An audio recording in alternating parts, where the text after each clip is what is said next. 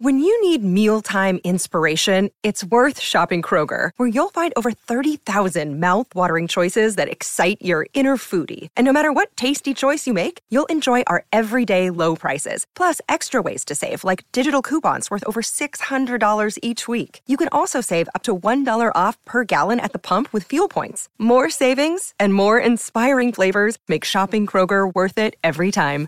Kroger, fresh for everyone. Fuel restrictions apply.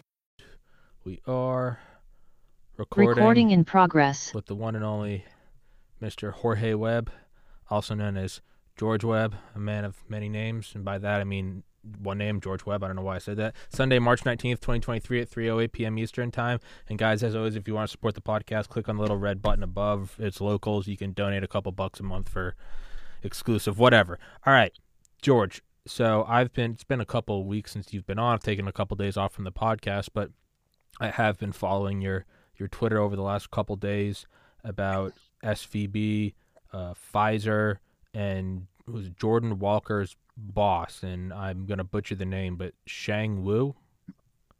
Can you explain? Wu. Can you explain who she is and the importance of her and all that? Sure. Um, first of all, Tommy, great to be back on the podcast. And so, uh, James O'Keefe, for those who missed it, uh, I think 50 million people saw the video, uh, but uh, that's a lot of people. Now, who knows, Tommy? After this, maybe 50 million will watch about Shuang Wu. I hope so. But yeah, it's uh, they presented a uh, an org chart. Uh, she's the boss of, uh, you know, the boss of Jordan Walker, and then they presented two other people going to the uh, CEO. One guy's named Dolsten, D O L S T E N, uh, from Sweden, and he's the chief science officer, and then Bourla's the CEO. So it what's interesting about both Jordan Walker that didn't come out with the James O'Keefe uh, 50 million views is he a lot of the things on his resume didn't quite add up. Uh, he was a consultant first of all. Second, he he had he hadn't been through medical school. You'd gotten about as far as he did. Uh, he, he graduated, but he didn't. He dropped out of his first year of internship. He hadn't been at Pfizer ten years. He couldn't have been there more than a, a year or two. You know, so there's a lot of holes in his resume. Uh, and then if you go one level above him, which is Shuang Wu, which is you're talking about, uh, she also was a consultant from McKinsey. They're the ones that did Operation Warp Speed. So one's Boston Consulting, then then McKinsey.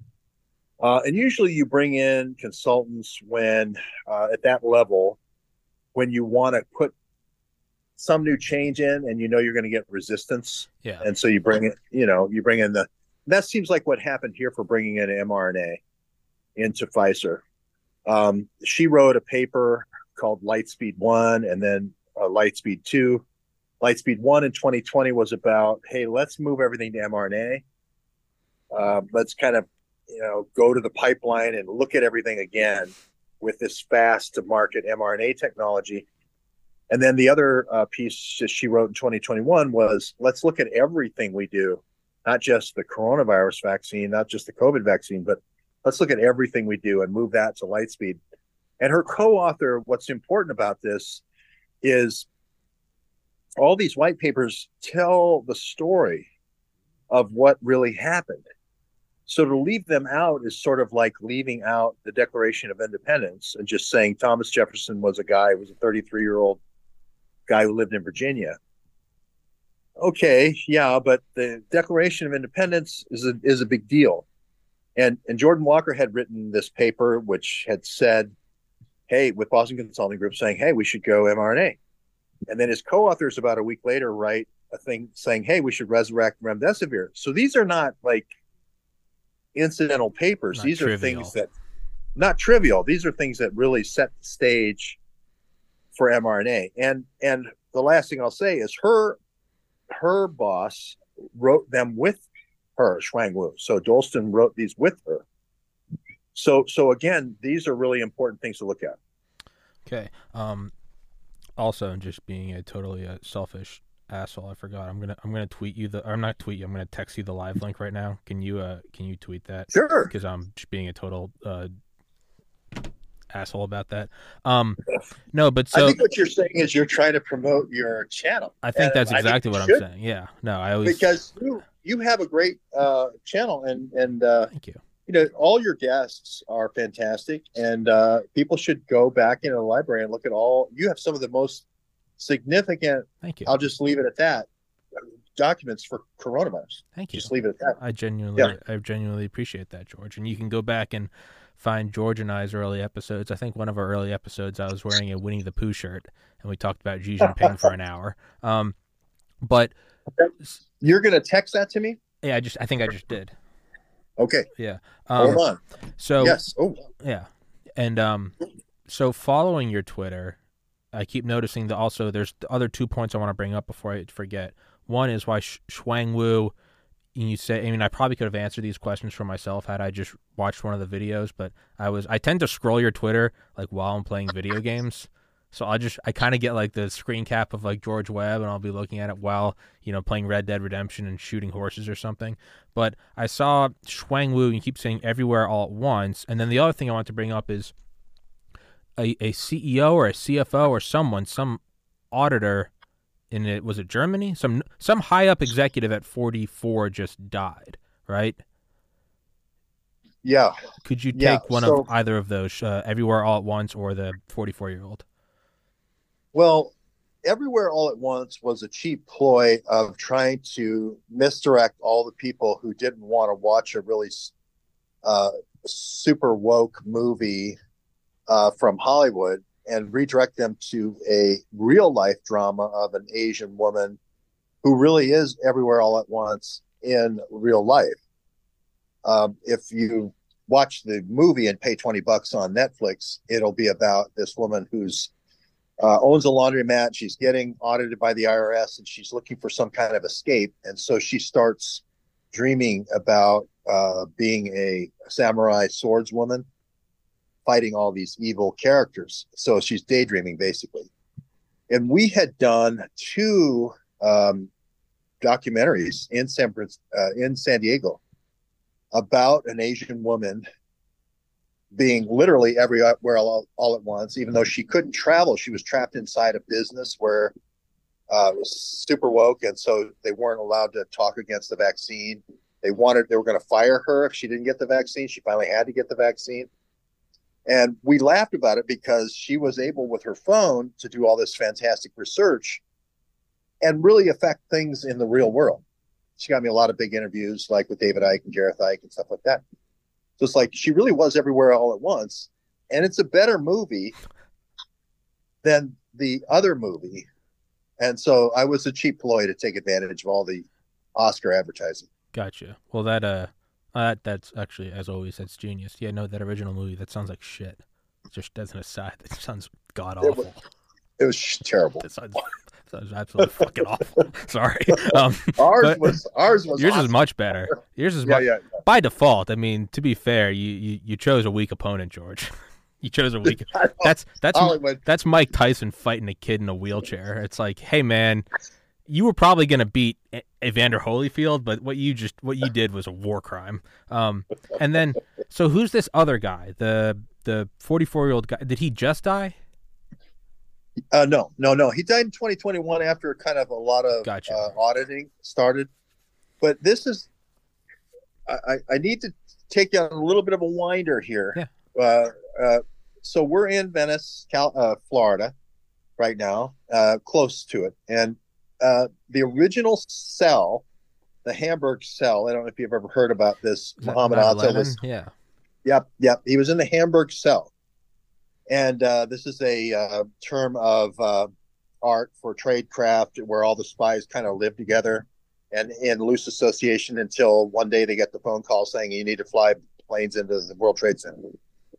Uh, and so he, uh, my concept was always. Uh, you know, just like everybody else's, 20 guys all learned how to fly here in Venice, and then they went all over to the other side of Florida and learned how to fly the simulator for the 757 and 767. And that's the story of 9 11. But then this guy came up to me at one of these trials in 2018, and he said, You got it all wrong. Uh, the second part of 9/11 was going to be a bio agent attack. And the bioagent attack was going to be first, they were going to have the reason why they were training on crop dusters over here and flying in formation, like the Red Baron, you know, with the flying circus or the Blue Angels.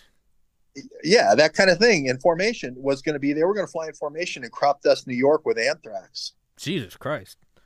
Yeah. Yeah. That was the dark winter exercise that Woolsey and all them have in July or June was because they had gotten intelligence that this might happen.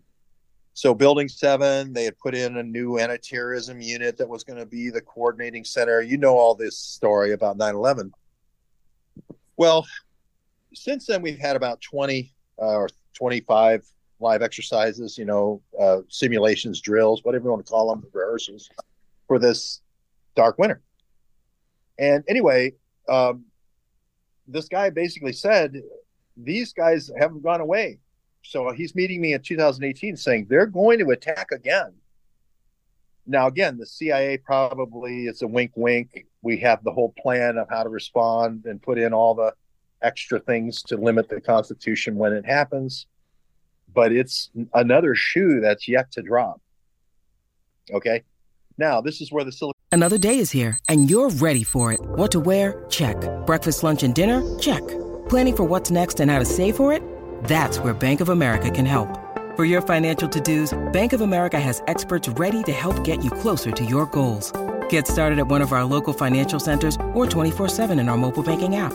Find a location near you at bankofamerica.com slash talk to us. What would you like the power to do? Mobile banking requires downloading the app and is only available for select devices. Message and data rates may apply. Bank of America and a member FDIC. Valley Bank comes in because typically these things have been financed through HSBC. Mm-hmm. They had moved it over to Signature Bank. It had been BCC before that. It was Crown and Castle B- before that. It BCCI, that was a huge one. BCCI.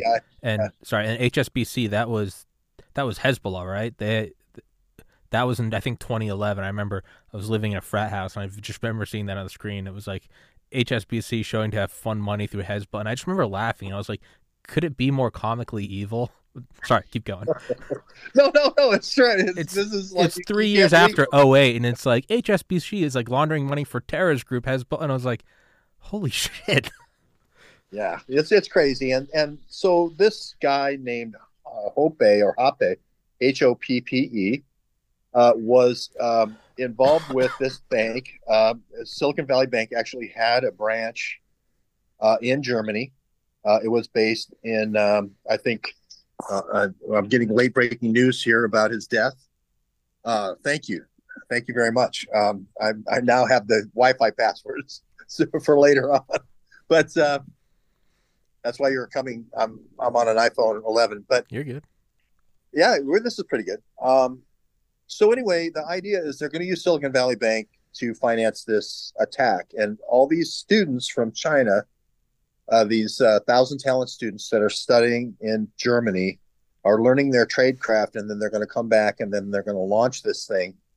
But it's but it's not going to just be in China. It's going to that's where it's going to start, but then it's going to go all around the world and so forth. Dark winter. Okay. Now, now this person who told me this didn't say it was going to be Chinese students. He just said this thing in the Duisburg cell. He said that there's something called a Duisburg scholar, and Muhammad Atta was a Duisburg scholar. There's a city in Germany called Duisburg. And the guy who originally was with uh, Bayer and Duisburg were the original guys that come up with chemical weapons in World War One.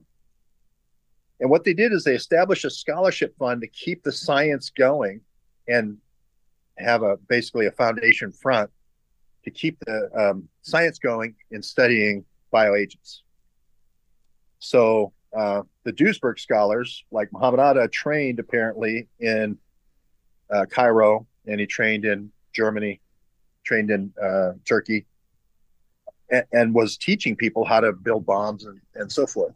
Now, you probably nobody's ever heard this side of the 9/11 story, but this is the connection to Silicon Valley Bank because we there is a connection between Shuang Wu and this this cell, this Duisburg cell.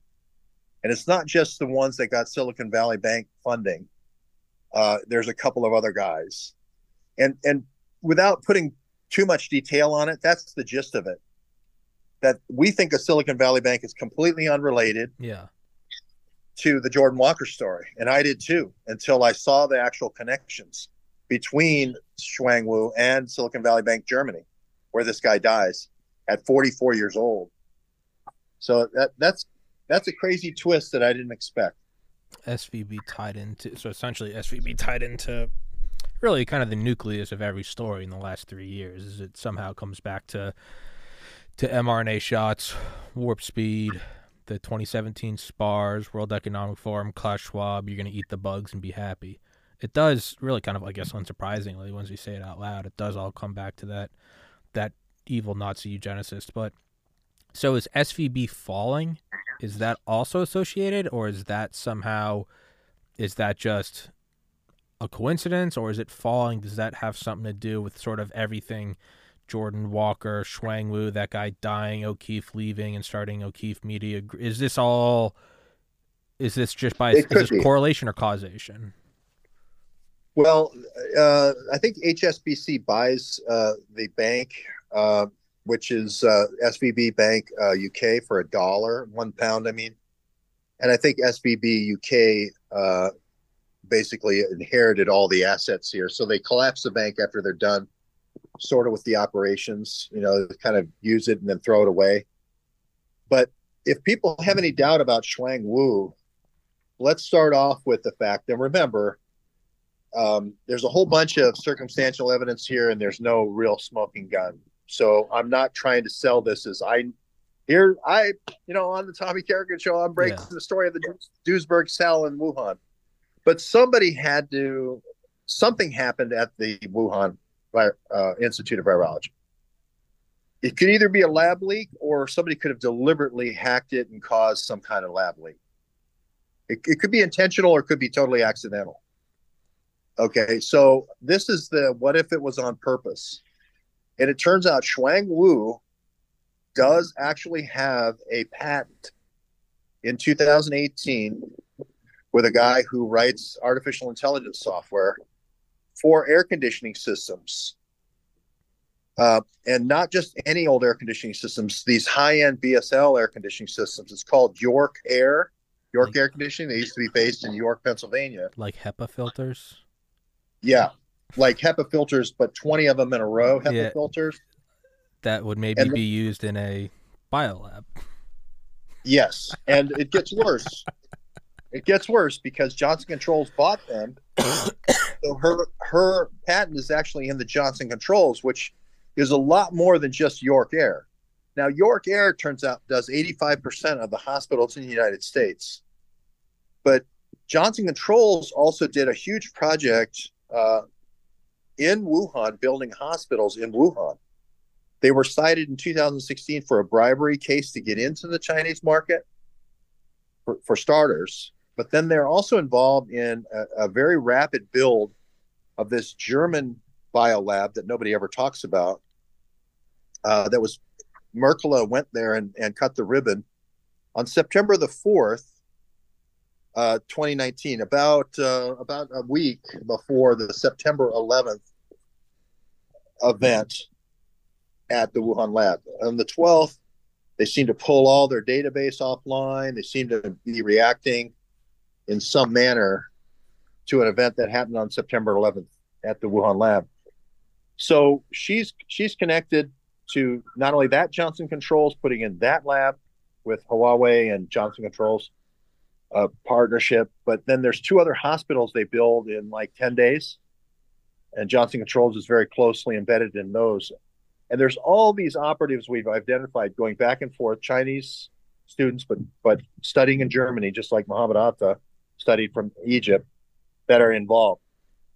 And just like 9-11, it's kind of a, a lot of detail right now, but it's an interesting smoking gun for sure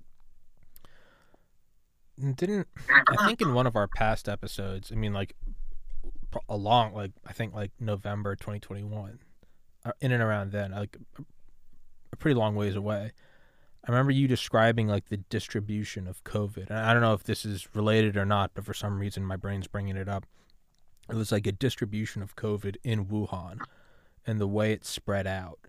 And it wasn't it wasn't as even as it would be like had somebody or a group of people got on a train and if you like followed the distribution through the city, you would kind of have it flowing outwards. It was like these separate sort of nucleuses that almost looked it seemed artificial. It seemed like astroturfing as opposed to grassroots.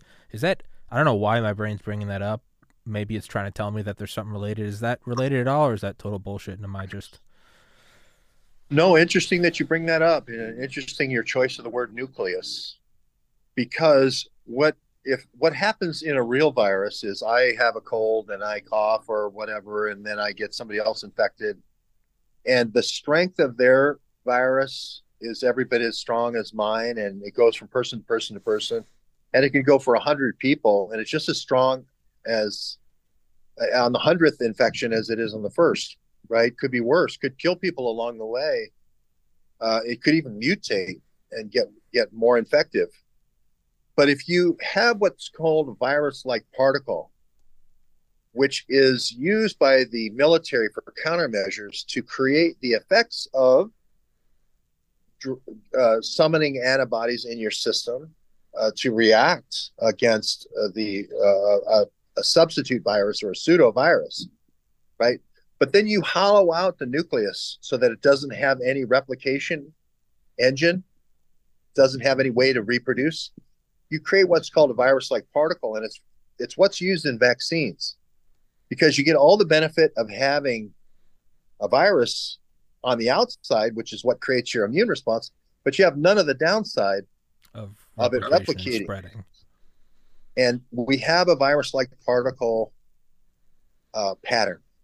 We have a very concentric, uh, if you're in hospitals, if you were in old age homes, if you were in uh, certain concentrated areas, airports, train stations, but we didn't, we had some um, but we didn't have like during like if you had Milan train station as being one place where we looked at where we had a big spread, you would think it would it would travel all up and down the train lines equally. Yeah.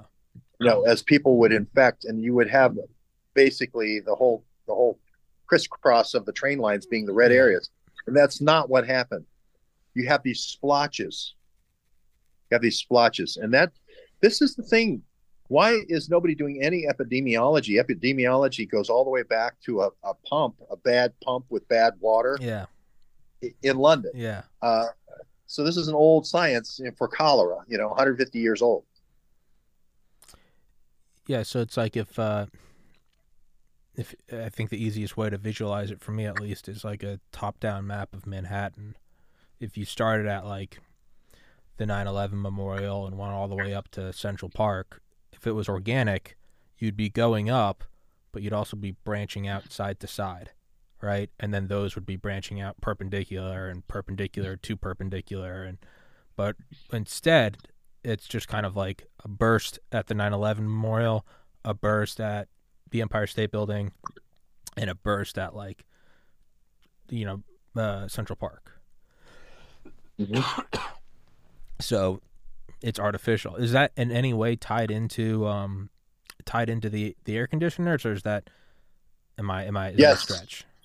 No, it's very much tied in the air conditioners because they actually had in a town called uh, Guangzhou, which is on the southern coast of China. Uh, they had a restaurant where somebody had put in an air conditioner that had been doped with virus-like particles. Again, Shuang Wu also has businesses there uh, in China that she's doing joint ventures with the United States. That's why we think she might be a front person for a whole bunch of high tech investment in this technology.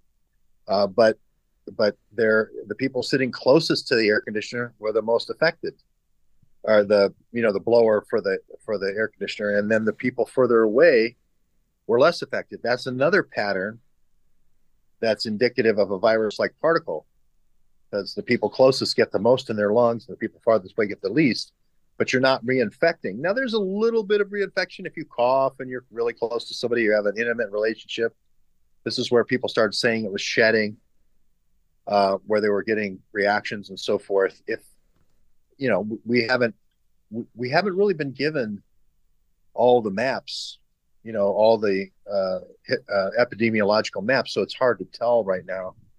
But the companies like Metabiota are in that business.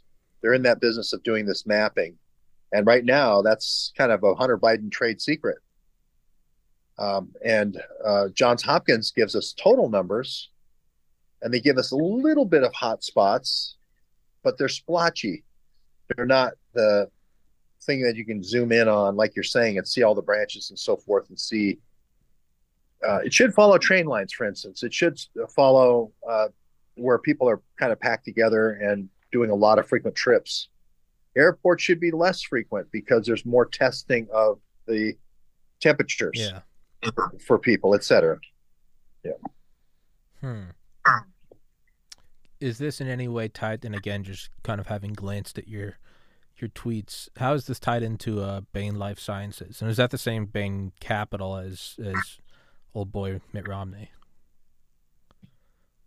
Now you're really getting into it. So Now Silicon Valley. Tinfoil Yeah. on. Let's do it. No, Let's no, go. no, no, no. There's no tinfoil here. Uh, Silicon Valley Bank had Bain Capital and had a Bain Capital investment group inside of it, doing uh, investments in nanotechnology, uh, in this technology, uh, which is mRNA technology. You know, somebody who knows Mitt Romney and knows Mitt Romney's history, like I do in the Midwest, it's easy to jump to conclusions and just say, "Hey, you talked everybody into." doing mRNA because you guys were trying to force mRNA.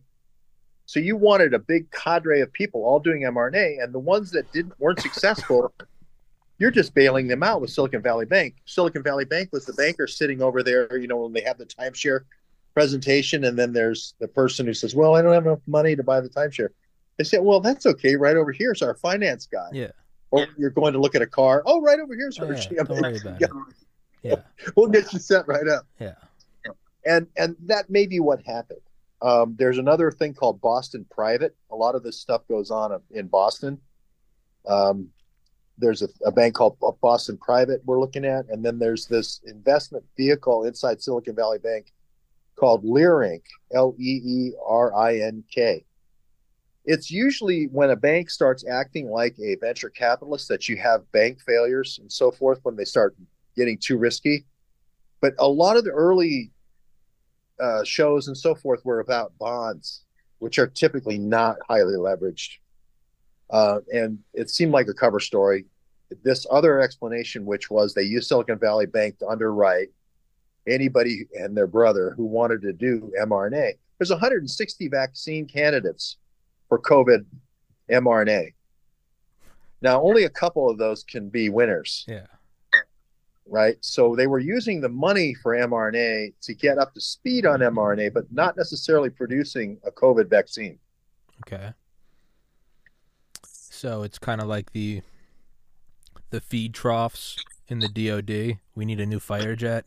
You know who's gonna win, and Lockheed wins or Northrop wins, and then it doesn't really matter who wins because then they always just divvy up the pieces and go, all right, you're gonna make the cockpit, you're gonna make the radar absorbing material, you're gonna make the sidewinders, and they all cash out anyway. It is it is kind of hilarious that like the highest level of of United States, like socialism is the rule, not the exception in the DoD, right? But whatever, no one likes to address that. But the point is, is yeah, even if you're not gonna win, yeah, throw in a throw in a prototype, throw in a you know a right flyer and be like, fuck it, here's my submission. They'll give you a billion dollars. They don't care. They're just printing it. So is it kind of like that where it's like, hey, they're putting out mRNA bids. Like I could put out a bid, or I could put out a submission, right? It's here. Here's my submission. It's a Tommy. That's a Powerade bottle. No, it's not. It's a vaccine. You know, I'd get at least like a thousand bucks, right? There's, but there's something there. Is that? you get more than that. Oh yeah, I I get a lot more than that. I'm just saying, just relatively, like putting out a Powerade bottle would yield a thousand dollars. There definitely was an emphasis to try to get as many people over to the mRNA technology as possible during the early days of COVID. And they needed everybody to kind of sing from the same sheet of music on this and get as many people going as possible. And if you wave a million or two or five million dollars underneath somebody's nose Yeah. and say, or 10, um, that's a lot of money. And then you could say, well, let's go ahead and get the stuff. Let's go ahead and get the scientific instrumentation and let's go ahead and put it in the lab. If it doesn't pan out, we get to keep the stuff and we can do something else down the track. That would and, be profitable the, in its own right. Yeah. And that's what DARPA wanted. This is DARPA technology, and they wanted market acceptance for this. And uh, they didn't want uh, uh, Moderna to go it alone. So back to DARPA. Now, now you know, as we learned, and I think Dr. McCullough said it on here at the end of last year, early this year. I took a couple days off from the podcast. I'm very foggy right now but he described how it's basically you know it's a DARPA DoD program, kind of using Moderna, Pfizer, AstraZeneca, Johnson and Johnson, whatever as these fronts. Is there any chance that someone like Shuang Wu or whoever are these also just fronts to be? Is it really one person who's just doing all this, or is it just a very convenient? It'd be like if I. It'd be like if I started to, in addition to doing my podcast, started releasing like custom podcast computers and was doing like podcast research and was also like open my own line of restaurants. At a certain point, you'd be like, "There's only so many hours in the day." Tommy's acting as a front, right? If I just start releasing new EV batteries, you're gonna be like, "There's Tommy's in deep with the intel, right?" But I'm only doing podcasts, and so there's a you know there's a I guess a believability to my output is there any chance that kind of like Benassi, right? All of the bids go to her. So is there any chance that these are these individuals are just fronts for something even more nefarious?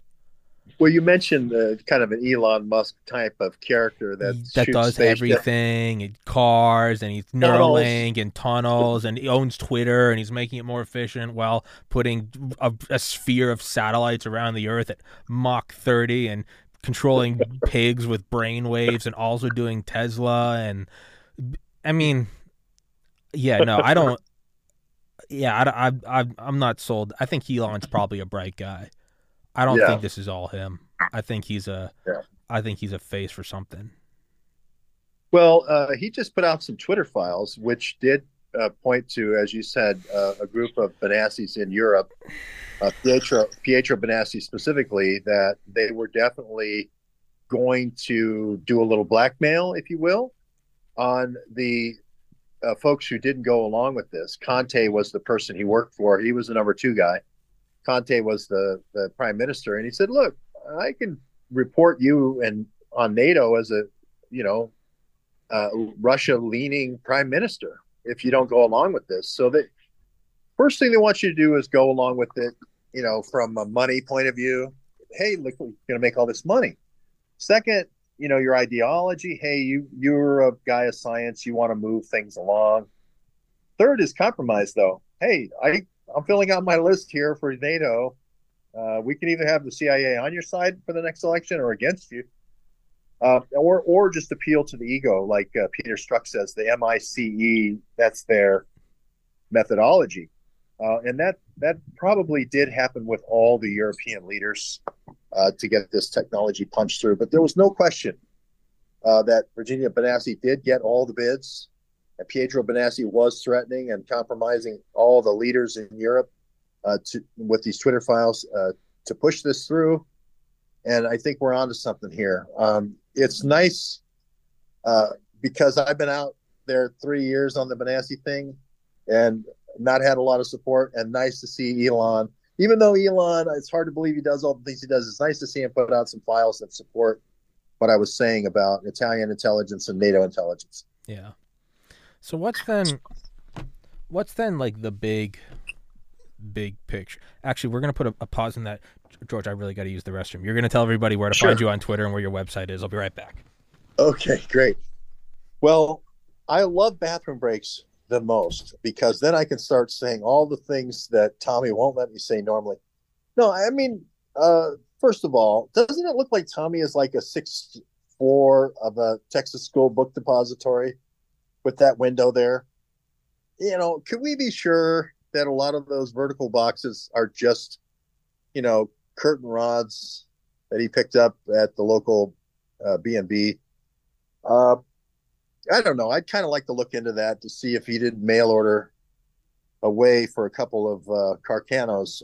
It just seems very odd that he would have that kind of perch so high up looking down on a on a 130 degree turn there. But I, lest I, lest I uh, wax eloquent, I am George Webb, and so you can reach me at Real George Webb One, uh, which is on Twitter. Um, my Substack is georgewebb.substack.com. Uh, let's see. Uh, let's see. I, Eddie Eds has published uh, three or four of my books. I gave him seven, so look for a couple more. Um, maybe it's up to five now that he's put out. And I'd like to welcome back everyone, Tommy Kerrigan. Thank How you. are you, Tommy? Nice. I just realized we got a nice sweat stain there. That's always attractive.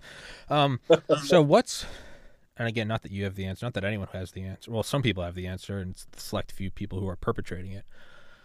But what's the what's the big, big picture?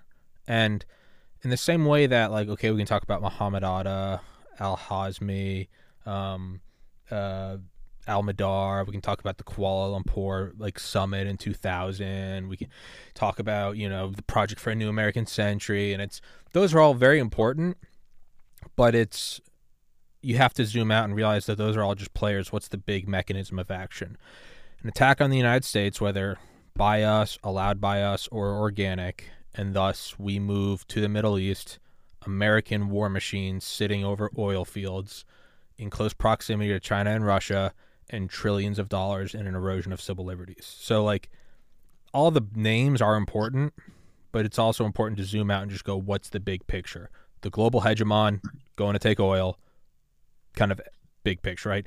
JFK can get lost in Lee Harvey and and and, and Ruby, and ultimately it was a military coup against somebody that wanted peace. So if we're to on Google Earth, if we're to just really zoom out, right, just put your finger on the scroll and just keep going out, keep going out. What is the big, big picture of all of this? What is the purpose behind the mRNA? What is the what is is this just as simple as simple, just as as bio ID of uh, CBDCs? as just total control of humans and erasure of borders and a World Economic Forum to rule them all. Is this what it is? Is this just the final? Is this the coup of all coups? Not that you have the answer, but yeah, uh, I think you got it uh, in the question. Um, I think this going back at least to the Manhattan Project, there was a cadre of people that ran that operation from an intelligence point of view that then enjoyed the highest level of clearance highest level of secrecy, highest level of investment in technology. And they said there's two ways we can play this. One is we can just make it, we can give it to everybody and be egalitarian about it. Um, and according to democratic ideals, but there are always bad actors in the world, so we can't trust them to do that. So if we're going to do this, we have to have kind of an American, let's say, after World War II hegemony mm-hmm. where we have to always be in control of this. And we can um, uh, basically check, you know, as this technology breaks out in other places. Let's just take nuclear for a, a quick, you know, well, there's Russia, we'll check Russia. There's now Iran, we'll check Iran. Um, uh, China, uh, North Korea, etc. And you, that's the traditional uh, Cold War kind of uh, mentality. Yeah, dogma, whatever. American centric. We have to deliver democracy to the to the world. Project for a New American Century. I was just going to say Bill Kristol and yeah. Wolfowitz and Dick Cheney and all the people in Genie Energy. You know, we got to control the strategic supplies of oil, and then we have to. The next thing is going to be uranium and the rare earth metals, so we have to control those. And all those all those kind of strategic uh, war uh, materials. That's one way to look at it. The other way to look at it is, hey, wait a minute. As long as we're doing all this, we should be the richest people yeah. too. We should be, we should be the elites. We should we should parlay when we develop all this technology. We should parlay that into huge profits for us. We could take, let's say, mRNA for instance. That's if we put that up for sale most people are going to go, eh, why, why should I? I'm currently doing fine, doing this other th- three or four different methods. But if we shock the world with a pandemic and we can use virus-like particles. Remember, we developed those already.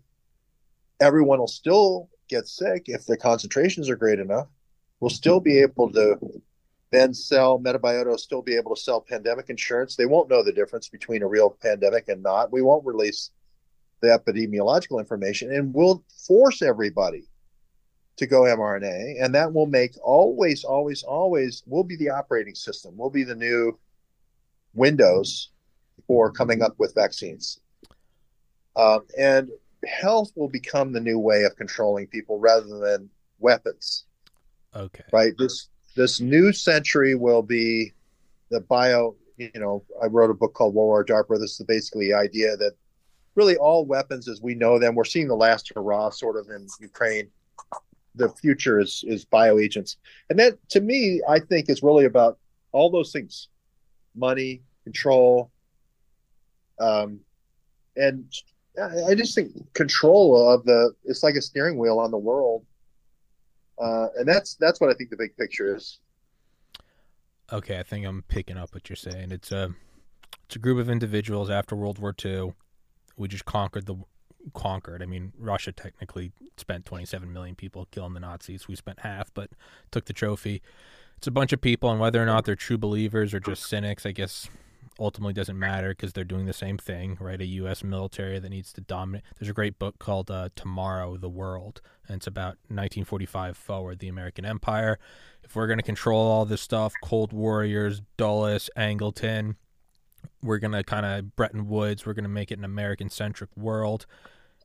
We're going to continually move forward so that people always have to play within our game, right? You can compete with us, but if the new game in town is satellites and we have the first satellite, you're always going to be catching up to us. And then so we go from sort of that nuclear centric world, late 40s, 50s, tactical nukes, we're going to have a smaller army footprint, to like 60s, 70s, 80s, more about the proxy wars, Mujahideen in Afghanistan or ourselves in Vietnam.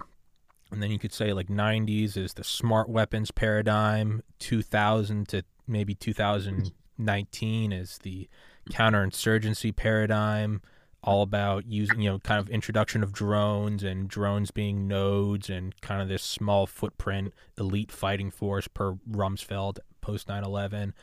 And so, really, what we're doing right now is over the last three years, we've been turning the page in the new book that it's difficult to see right now because when you're in history, it's very foggy.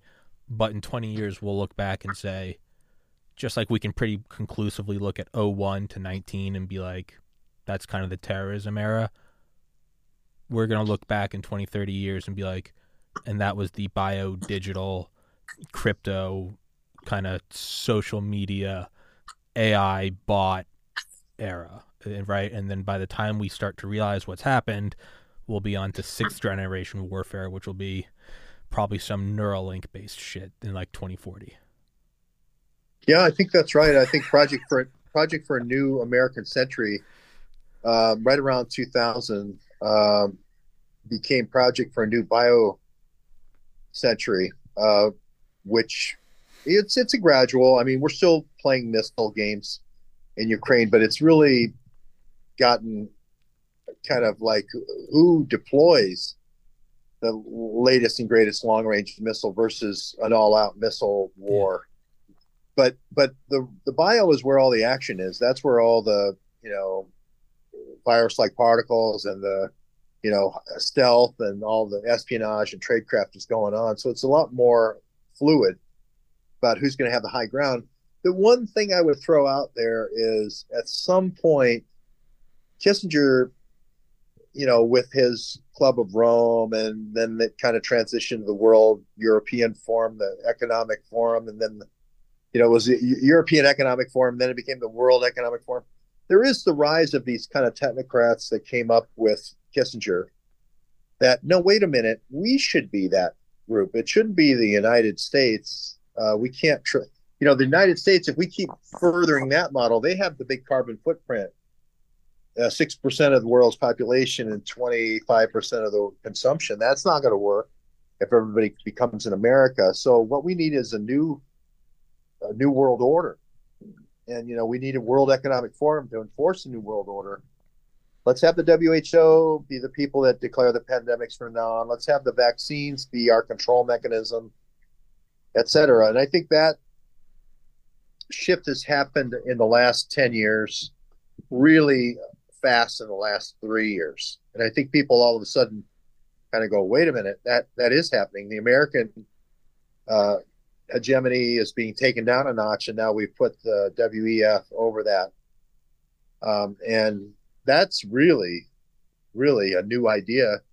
I mean, you know, H.G. Wells wrote about a new world order and a world unleashed and, you know, the shape of things to come and all that. But he didn't have this in mind. He didn't have a Kissinger driven world. Yeah. that, that's that's what I think is the new shocker. Hmm. And so let's take another kind of glance at it. And if we're going to say that the terrorism era, which for simplicity we'll say 2000 to 2020, even though kind of, I guess, maybe ended with 2021, Kabul, whatever. We'll just say 2020 or 20, 2000 to 2020. Roughly halfway through that, around 2012, which was what, like a year, two years after kind of the apex of all of this, there's the surge in the Middle East. I think that was under Obama and Petraeus. And then there, there's the, um, the Arab Spring, right at the peak of that. And 10 years before, you know, the 2019, 2020 kind of COVID kicked in, right around there, I think 2012 was when DARPA was doing the P3 Adept program. So they were laying the groundwork for the next page of history that would kick in in 2020. They were laying the groundwork roughly 10 years prior, which would mean that if the new era is going to be 2020 to 2040, they're probably already spitballing and bouncing ideas off of one another for what will arise in 2040. What do you think that would I mean we really have to kind of open the mind and go real abstract thinking. What what would what are we looking at in 2040? Are we is Neuralink commonplace? Is there going to be something so interconnected it will make social media look like the Pony Express? And then is there are there going to be some new models for controlling opinion and reality? I mean, it's it's kind of getting sci-fi, but what's coming in 2040 and what are they laying the groundwork for now? Am I making any sense when I say this or am I just sure. pure blabber? no, no. I think uh, you know there's Agenda 2030. Yeah. The U- UN did and WHO has contributed to, and I think that's coming fast and furious. That's coming. That's on an accelerated uh, track. Um, and if you look, I mean, let's just take that for what we know is already out there and printed, so we're not speculating. You know, this is this is direction we're going, which is the the, the digital currencies, the biometric everything, Internet of Things. Um, you know, this this new kind of world. You know, tell me one person that thinks that this is like a utopia. you know, that where we're heading. You know, like I want to be tracked by everything. You know, I want to be uh, measured and you know uh, my purchases allowed based on their acceptableness to an AI algorithm. That that's kind of where we're going and and at some point you have to there has to be some kind of planning for population you know limits limits to growth could be a lot of different things. Remember that's an old concept and i think it's still at the heart of this whole thing with kissinger. Malthusian. i think limits to age you know mm. this this idea aubrey Marcus, you know what, or aubrey de grey yeah no, Aubrey, Aubrey Marcus is, is like Joe Rogan's supplement guy. Aubrey de Grey, completely different person. Yeah, but Aubrey de Grey, let's live for hundred years or live live for two hundred years. That that's that's not going to happen. And and what I see, I mean, I know this sounds very dystopian, but I see the way of controlling that world as age, um, and then just saying, okay, well, you know, you can have really fifty good years or sixty good years but you know, that's pretty much it. When you start really falling apart, kind of like it's time for a trade in with how we think about cars. And yes, you could keep going, just like we could keep the Mercedes going. Uh, but it's too expensive now to keep up with the maintenance and repairs. So we're just going to go ahead and scrap you for transport parts. And the good news is we can harvest bone marrow now a lot better than we could. We can harvest all your major organs, and we've gotten over a lot of the problems with organ rejection. So don't feel bad. You're actually going to make some contributions on the way out. But you know, as far as the whole carbon footprint and everything, I don't see how that society could go on where everybody just keeps living this reduced life because at some point they'd say well what do we even need these people for? They're useless eaters. But what what i do see is like this kind of like hey you've you've hit like the car the car decision. You know you you kind of hit before you're going to start being a lot of maintenance trouble. Now let's let's recycle. That that's that's what i think is going to happen.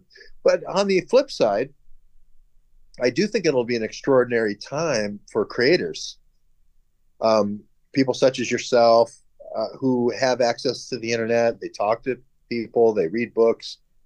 Uh, you'll be able to use AI to uh, embellish your creative endeavors, and you'll probably, you know, if you're an active creative person, you'll you'll be a lot more famous than you ever thought you could be because you'll have access to a worldwide market that you know Dickens or Shakespeare could only dream of.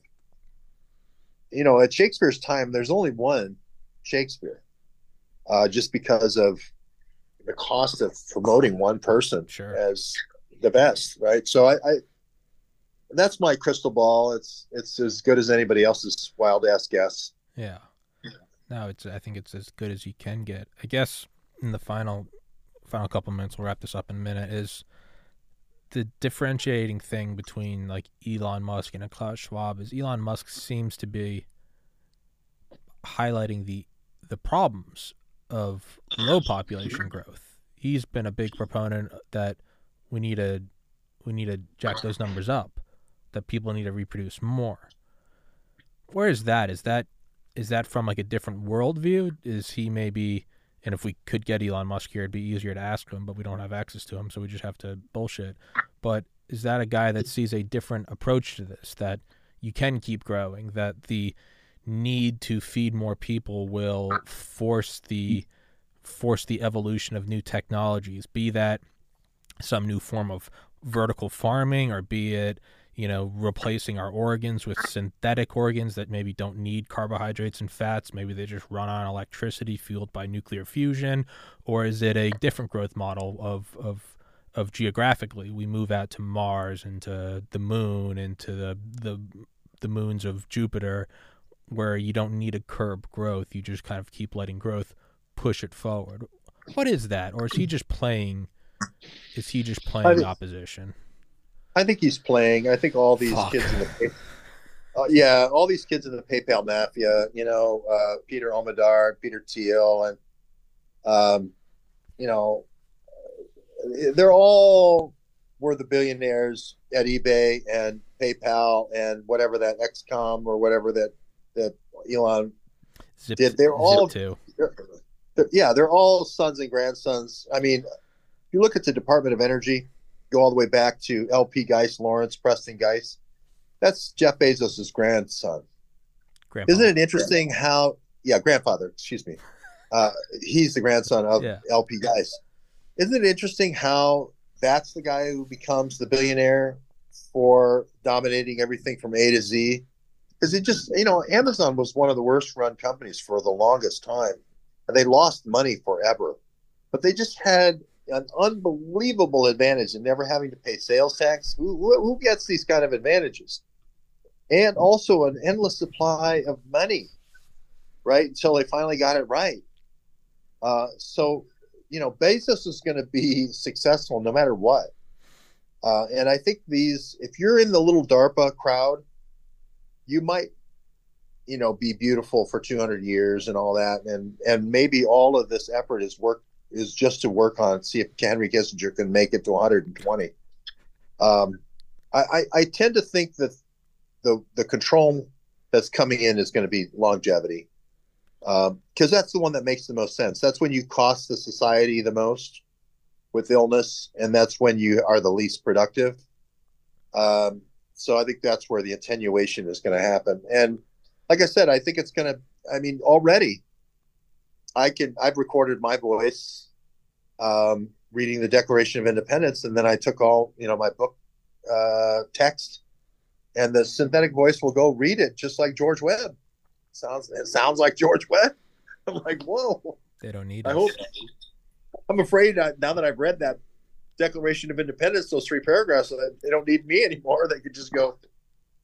But you get what I'm saying? Is No, we're already absolutely. we're already leveraging the AI, you know, and for people who are creatives, it's going to actually be, I think, pretty cool. or we won't be needed at all. I mean, this is episode 1142. There's a lot of episodes of me talking deep fake in terms of facial structure and voice and voice change and extrapolating aging and then also just what I talk about and the themes I talk about.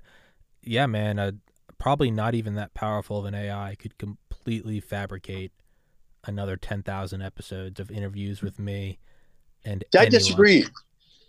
I disagree because I think the one thing, you know, there's always the Turing test, right? Nobody, nobody, no computer ever, I don't care if you had a bank of supercomputers, could ever be as funny as you, Tommy. Thank you, George. It's the it's the humor. It's humor is the thing that never That's what I got. can. Yeah, I mean that's the thing. I don't think it, it- the computers ever do a good job of. Right? They can write Shakespeare and they can do all the sonnets and the songs and everything, but the humor just never. You would need to be coming back year after year, uh, day after day, if possible. Uh, look at, I mean, it's just very rare to have that kind of sense of humor and be funny. It's hard. It's hard to be funny, It is. It's It very really is. difficult. It's very difficult.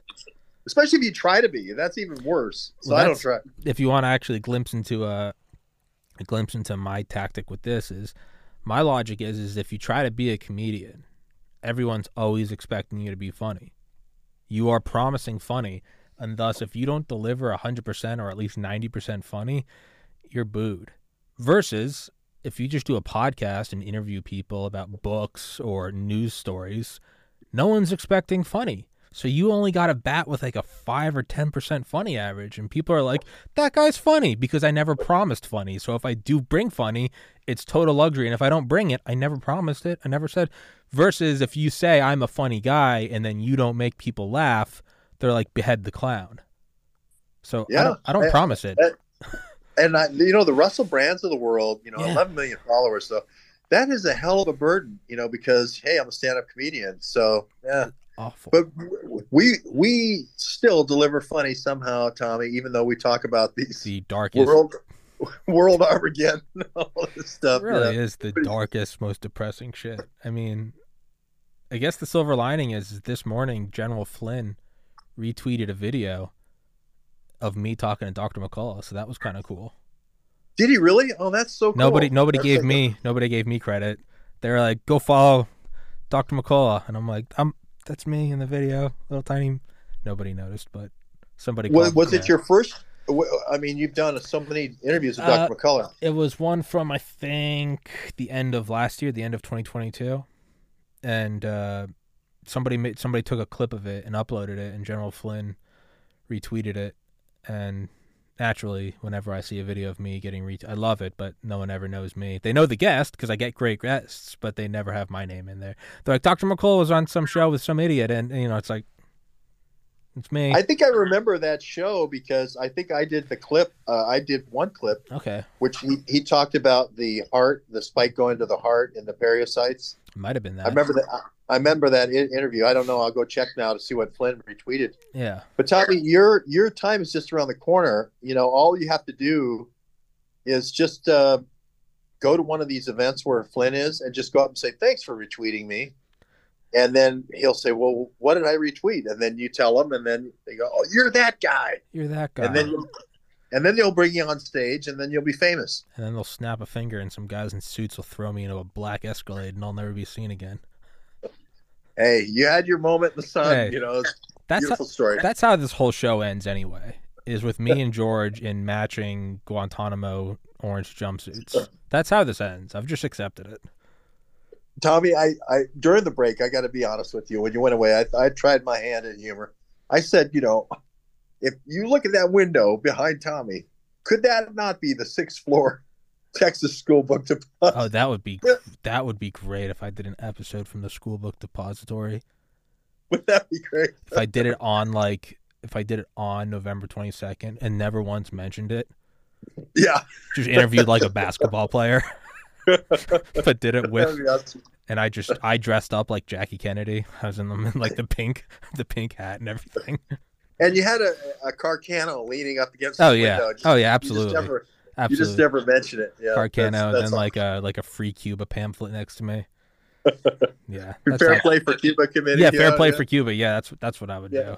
do. Good you lord, you the thumbnail. Well, you know all about that stuff, you know, so you're going to have to carry that in the next generation. And everybody, all those, all those great Oswald jokes, you know, are, go, you know, go missing on the younger generation. So you, you'll be the guy there reminding everybody, hey, maybe in your lifetime, they'll release those extra eight thousand documents. Maybe I don't think they will. I don't Yeah. think they'll ever will. Yeah, Why probably would, not. Why would they? So I got to ask you a quick question before Yeah. we go. Um, so how is the podcast doing? Tell me, give me some numbers. I, I want, I'm, feed me some numbers. It's it's growing. It's growing faster. It's uh, it's uh, what's it called? It's at sixteen thousand seven hundred subscribers on Rumble. It's at like thirty three hundred subscribers on Spotify. It's growing exponentially. I think last year I averaged thirty thousand views a month on Rumble. This year I'm averaging like a quarter million a month. So there's a giant jump. Um, Spotify. It took almost three years to get to 200,000 downloads on Spotify, and now it's taken about three months to get another 100,000. So that's an exponential jump. All the other platforms are they're kind of growing linearly, but Rumble and Spotify they seem to be really picking up exponentially, and it's it's very exciting, but it's still not going fast enough for my for my desires. Well, Elon tweets you out, and then you get Elon as a guest. You get I would get Flynn as a guest. I've tried, I've tried so Um, many times. You know, I'm going to be uh, with Ann Vandersteel tomorrow, and uh, and J- Dr. Jane Ruby. I'll see if she can't put in a good word because she uh, tours with him on this. Because I think you're you're one tweet away. You're one Mike Flynn tweet away from you know So close. ten times those numbers. Yeah, I'm so close. So- No, I can feel it. I'm so close. It's so close, but I always remind myself that I'm owed nothing. That's like a that's a trap you don't want to fall into. Is if only Joe Rogan would retweet me. He owes me nothing. He owes me nothing. Well, see the thing about Rogan though, and it, he's he had a little bit of humor, right? Or Russell Brand and stuff. Those are all people like closer to my age. You know, they're they're they're you know forty to fifty, um, versus you kind of dominate your category and the under under thirty fives. You know, you you kind of dominate the category. I can't think of another person out there that is as funny as you and does the news. Thank so you. look at look at it that way. You know, as uh, so that I'm gonna go. I'm gonna go to work on that tomorrow. I'm gonna go see if we can't get Flynn to retweet you. As a matter of fact, everybody watching this right now, retweet this to General Flynn and say thank you very much, General Flynn, for retweeting Tommy Kerrigan this morning Absolutely. because Flynn might not know that's Tommy Kerrigan. He might not know who that handsome devil is. Yeah, if you retweet this right now and say thank you, my uh, at General Flynn, or is it General Michael Flynn? I, think, I can't remember Lieutenant General Mike Flynn. Yeah, yeah, whatever his, Twitter handle is, and then like, here's the guy you retweeted this morning. I think let's let the internet work for us for a change. Just ends with me in jail in nine hours because somebody attacked Flynn. I'm just like, I said nothing. It's just me. And yeah, I think that might be, maybe it's, and I hate to make up excuses, but I'm going to do it because I'm a salty bitch. Is I wonder if the fact that I'm 32, I wonder if that does inhibit some growth because it's for the same reason I wouldn't give a podcast with an 18 year old the time of day. I would just be like, oh, what does he know? He's in high school. I wonder. If Well, I think that used it. to might that might have been true, but not ever since all the luminaries that you've you. I mean, you have all the bakes of COVID. That's your thing. You know, you Mhm. got all the bakes of COVID. And the other thing is, you have a lot of special forces folks and a lot of authors, which is a very unusual mix. Like a lot of people, like Peter Duke. You know, I'm doing a show with him today at five. He's like, Tommy interviewed him. Tommy interviewed him. All these authors that are on the Duke Report, Tommy interviewed him already. It's like you really get around, and it it gets easier because all that uh, pushing the ball up the hill was really hard at the beginning. But now you can say, well, I've had this guy, this Yeah. guy, this guy, this guy, and especially after Flynn retweets you after we have everybody, please do it. Please do it. Retweet Tommy. Yeah. I do appreciate that, George. Um, but I say, let's wrap this one up. Thank you for Yep. coming on here. I love talking to you, and I love you, George. That is a lot of people know that George and I love each other. We we don't apologize to anybody. It's what it is. No, we don't apologize for love. Um, but uh, yeah, guys, go follow George on Twitter. Go grab his books. Go follow his his tweets, and uh, yeah, thank you so much for watching, George. Thank you, sir. thanks, Tommy. Take All right, care, guys. brother. Thank you so much. Take care, everybody. Thanks for watching. Stay stopped. safe out there, and peace.